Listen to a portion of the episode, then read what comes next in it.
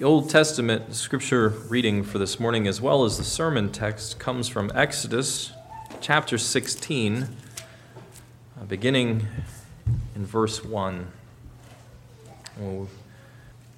We will read the entirety of the chapter.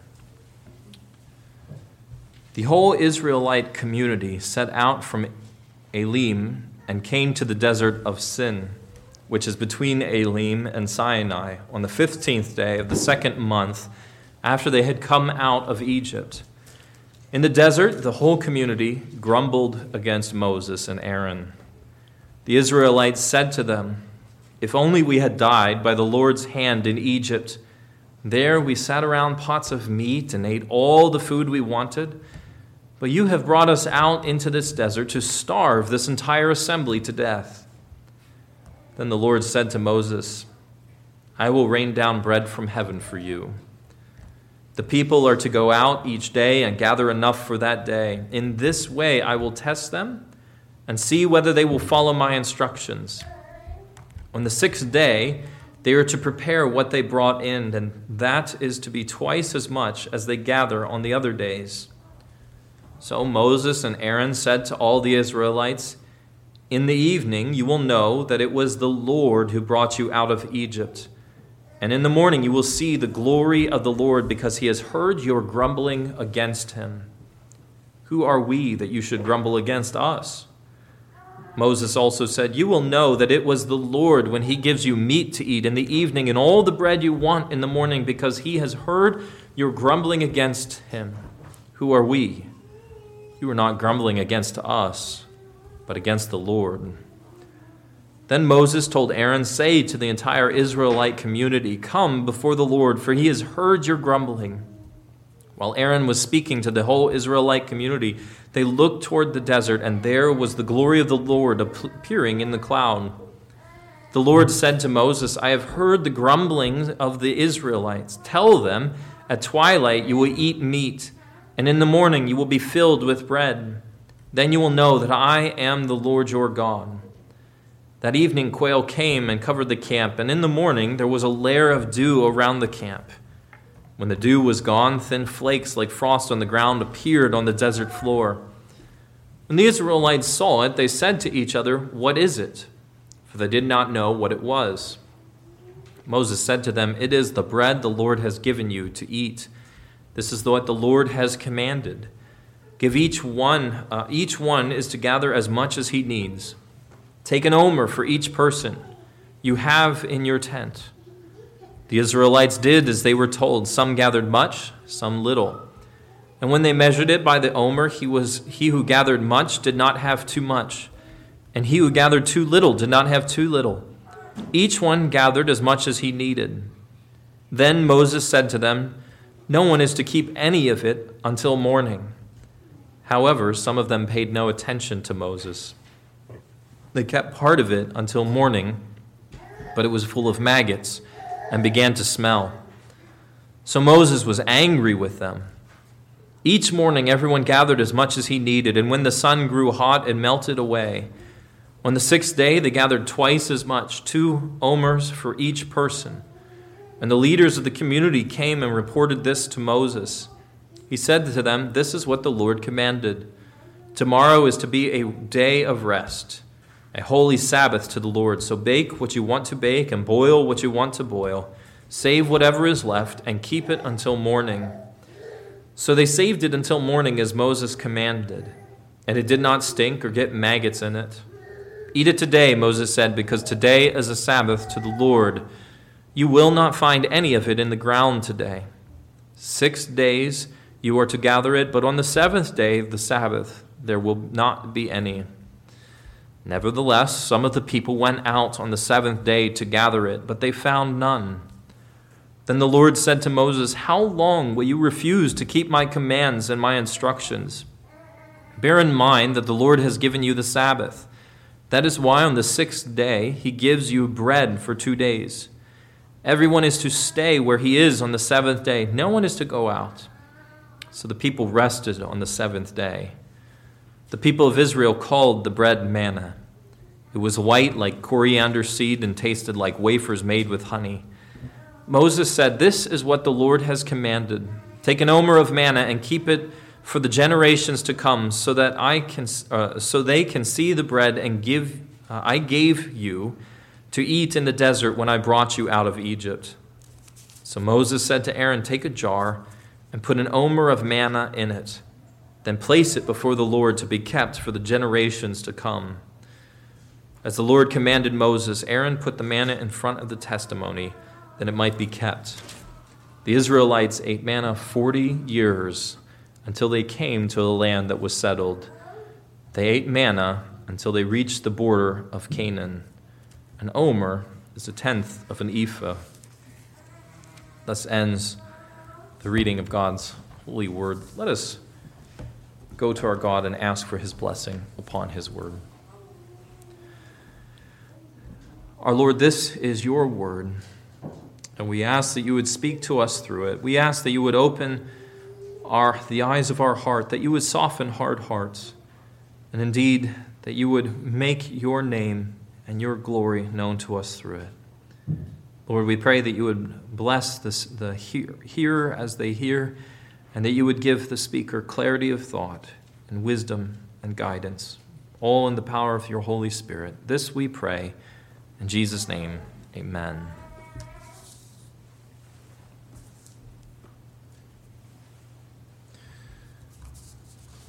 When I was a child, uh, one of the songs that we used to sing in church or in our uh, Good News Club uh, went something like this Rejoice in the Lord always. And again, I say rejoice.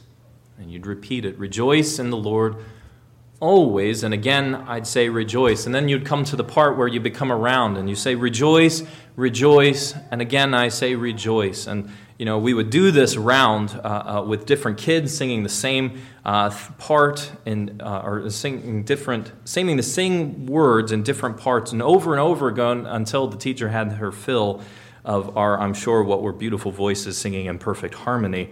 Uh, but as I think back on that time and that particular song, it truly was an instant where there was this beautiful sound coming from the mouths of babes and infants, not because our singing was so wonderful, but because of the truth that was coming from our lips.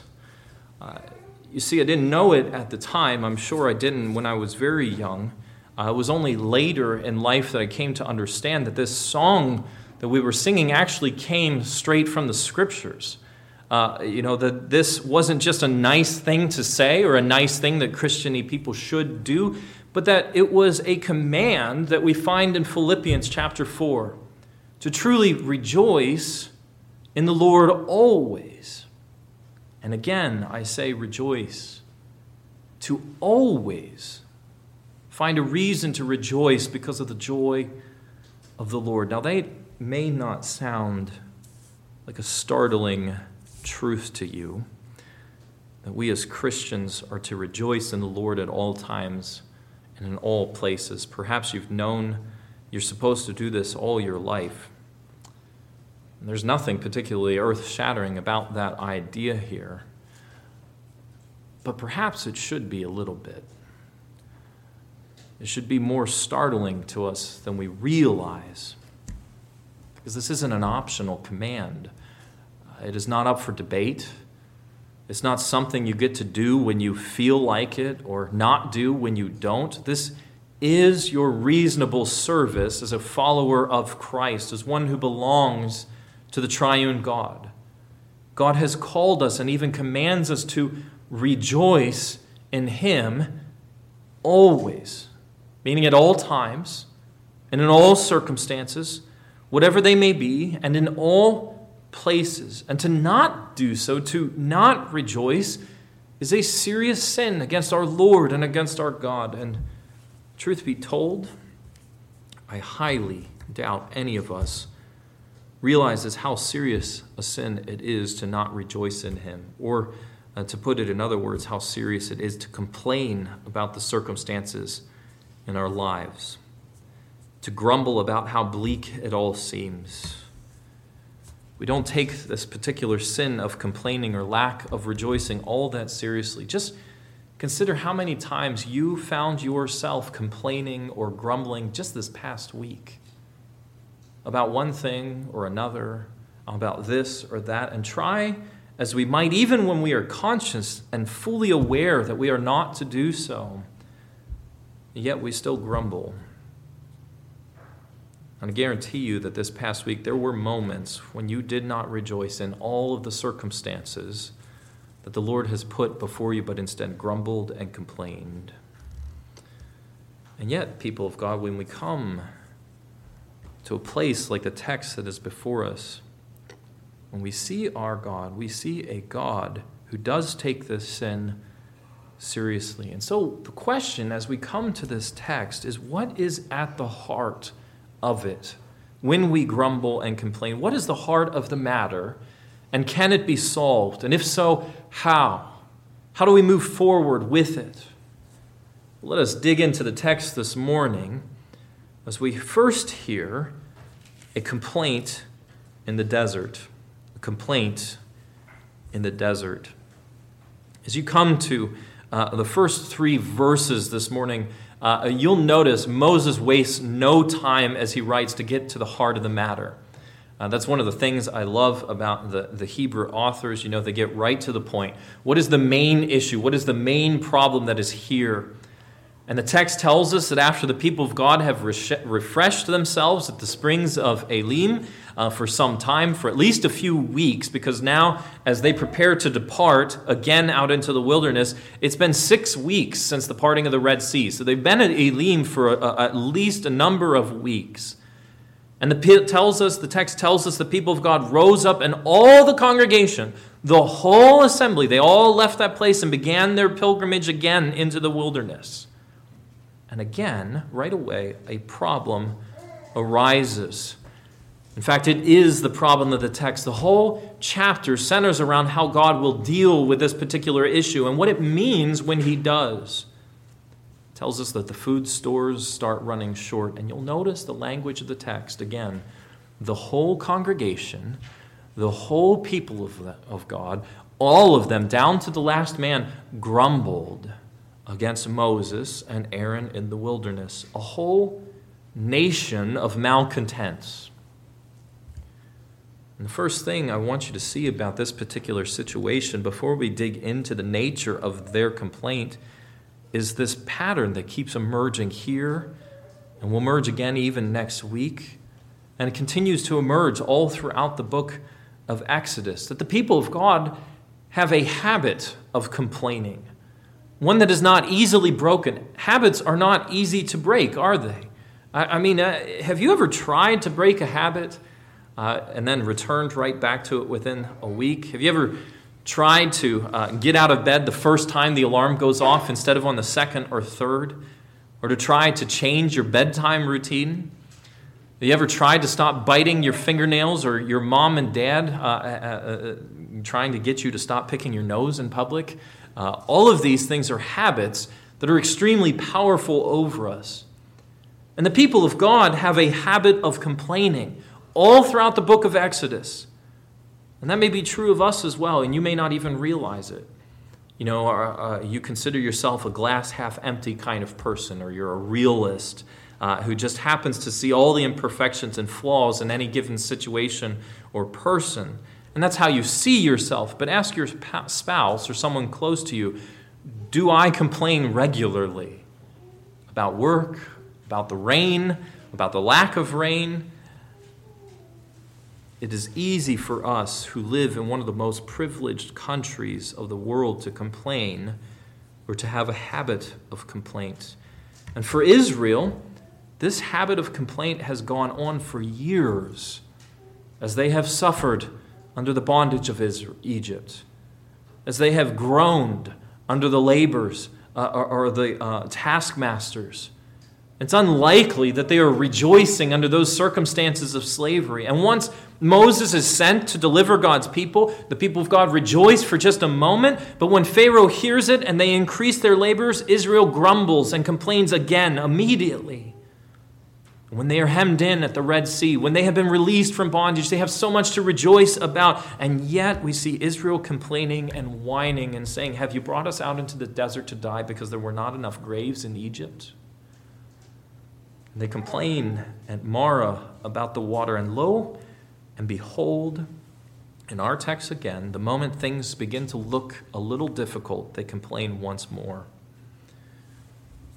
And it's hard to overestimate its importance here, but Israel is in the habit of complaining and they can't seem to get out of it.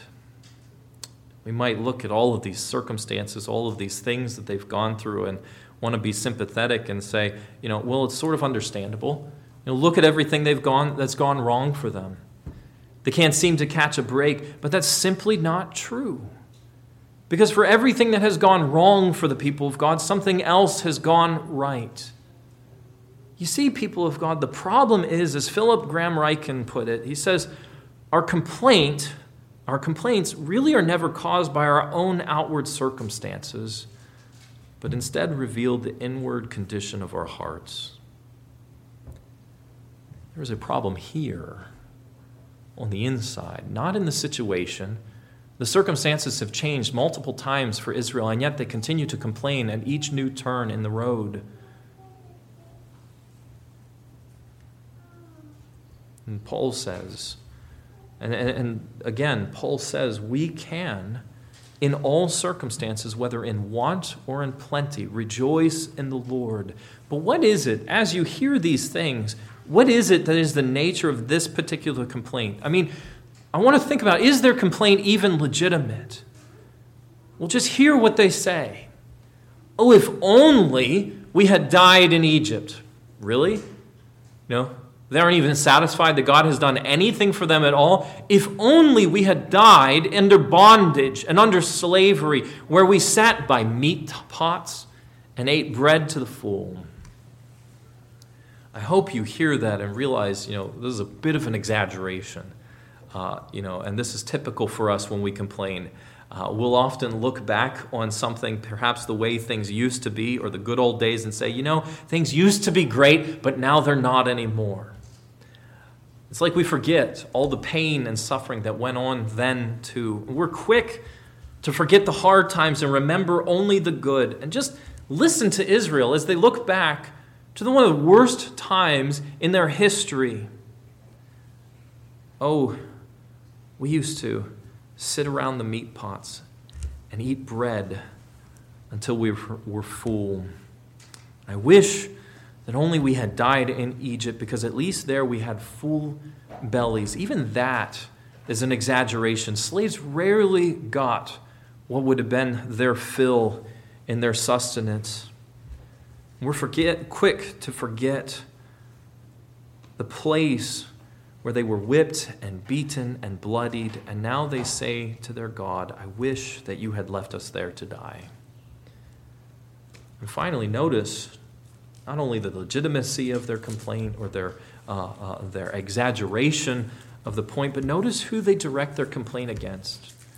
It says they complained against Moses and Aaron. Now, that word complaint it can be understood as a formal accusation as well like when you, you go to a courtroom and say uh, uh, my landlord didn't fix the leaky roof and now all my stuff is ruined so i want to file a formal complaint in order to be heard. It puts someone in the dock in, the, uh, in a courtroom setting. Someone goes on trial.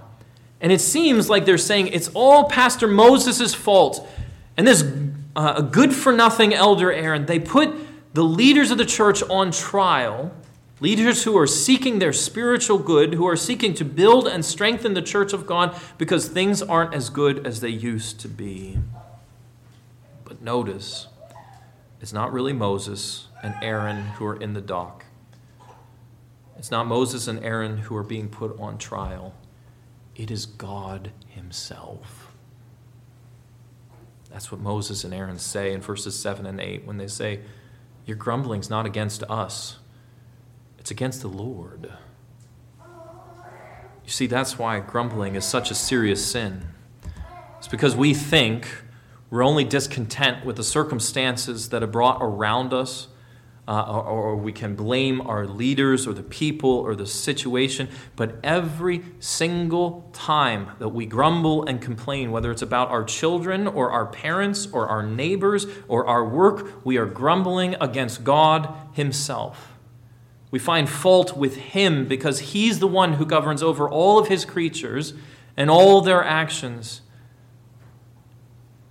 And the truly amazing part of the story is that whenever these complaints go forth, our Lord doesn't just smite them, He doesn't just strike them down.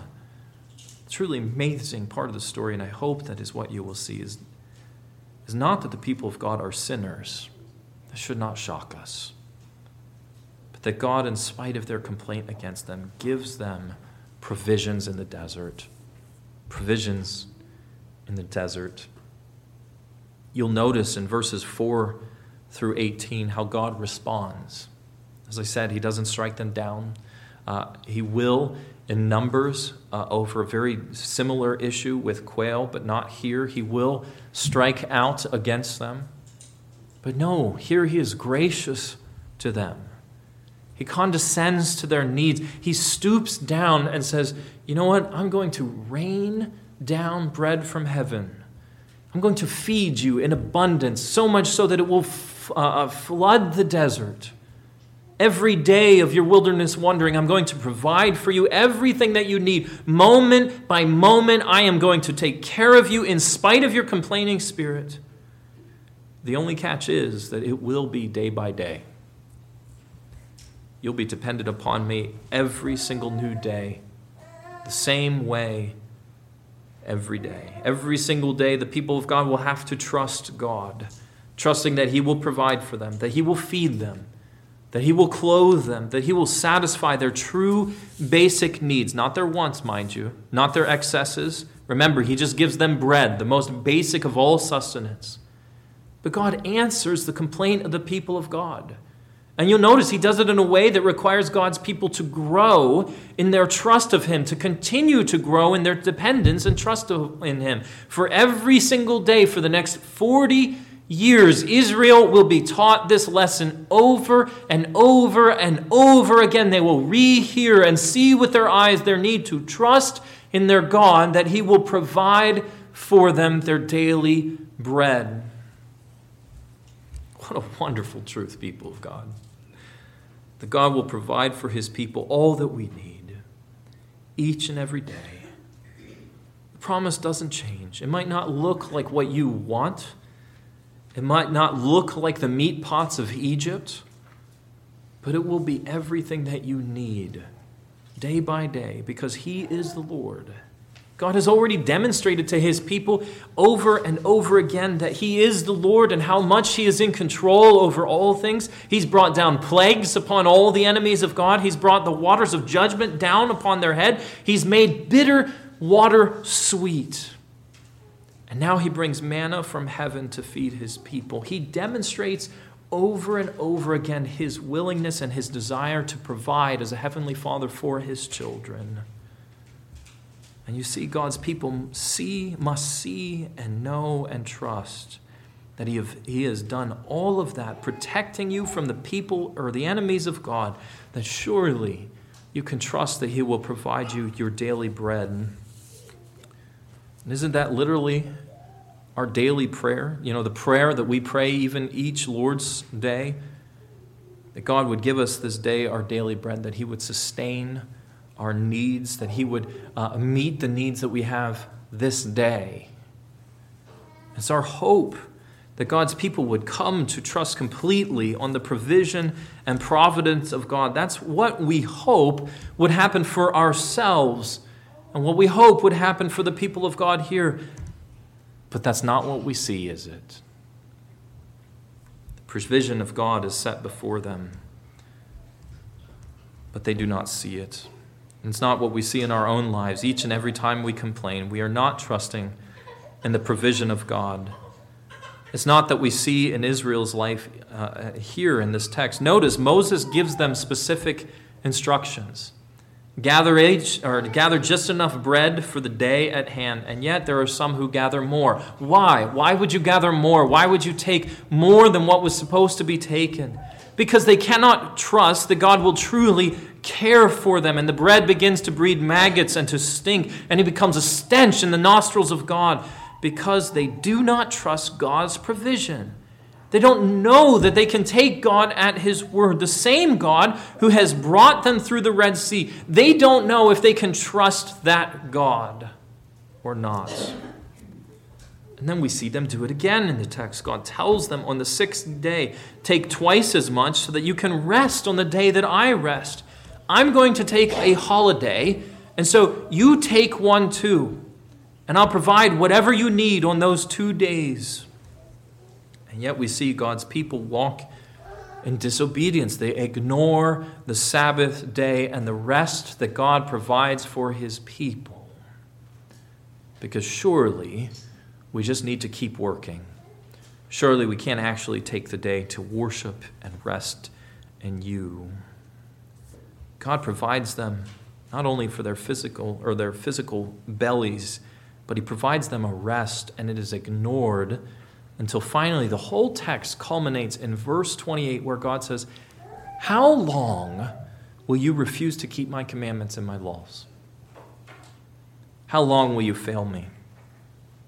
How long will you sin against me? You complain and you mutter discontent and you're constantly dissatisfied with me and my provisions for me for you. When are you going to get it? And that is the question for us, isn't it? Because, like it or not, we are Israel. We constantly sin against him, especially in these ways. Daily, we complain about our circumstances and say things like, oh, I'm just venting, or I'm just frustrated. And those are just nice, polite ways of saying I am grumbling against the God who has brought these particular circumstances into my life and against the people that He has put into my life. And I need to hide it and I need to soften it a bit, but I am doing the same thing as the Israelites here. You see, people of God, the problem before us is that God expects us to rejoice always, to no longer grumble and complain against Him, and yet we cannot keep that law. And so, where do we go from here? What does the text push us towards and drive us to? Well, you remember back in chapter 15, we were showed the only way forward for the people of God. When Moses, this servant of God, this one who has been set apart to intercede for the people of God, he obeys the bitter word of the Lord so that the whole congregation might be able to drink of the living water. You see, our Lord has been pointing out all along, even here, where God's people fail Him miserably to the cross, to see Christ Jesus and our need of Him, our continuous, everyday dependence of Him. The one who would be perfectly obedient to the will of the Father, the one who would never utter a grumble or complaint, the one who would stand as a lamb before his shears and open not his mouth, never raising a word of complaint against his heavenly Father when he was in the wilderness without food. And the devil told him to turn these stones into bread that you might eat. Jesus said, Does not, or man does not live by bread alone, but by every word which proceeds from the mouth of God. And he would live by that very word, a word that we have been unable to keep. Don't you see, people of God? Christ came down from heaven. He rained down as the manna from heaven, as our provision to feed his people. He becomes the bread of life, the very provision the people of God need on a daily basis to trust anew upon day by day. You see, people of God, the good news of the gospel is that God knows that we are disobedient complainers, that we are sinners, that we grumble and complain against Him, and yet He provides for His people anyway. And that even while we did not trust him, even now, after he has delivered us from bondage and our sin by his death and resurrection on the cross, even now he provides for us all that we need. even the faith necessary to grasp hold of these precious promises and believe those too are a gift from Him. You see, people of God, our Father has provided us everything that we need for life and godliness, as 2 Peter says. He is the provision that we need. And you might say, well, yeah, Pastor, but the bills are due next week and I have no money to pay them. I might lose the house. And that's true, you might. In God's providence, He might bring you through some difficult seasons in your life. But don't you see, people of God? God's provision is greater than even a weekly paycheck. He has given you His own Son. Shall your Heavenly Father then not provide for your basic needs? Shall He not cover you? Even He who is over the, uh, uh, who, who clothes the lilies of the valley more splendidly than the clothing of Solomon? He who knows what happens to the sparrow in the field, will he not care for you? Ask your father, what would he do for you? Would he give you a snake if you asked him for a fish? No, people of God, we serve a good and loving God who has given us so much.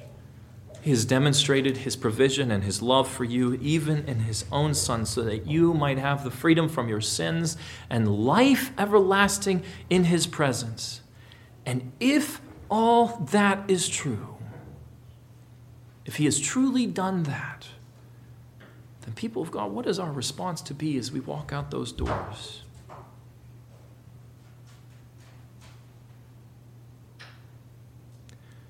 Rejoice. Rejoice. Again, I say rejoice. Rejoice in the Lord always. And again, I say rejoice. Let us not grumble.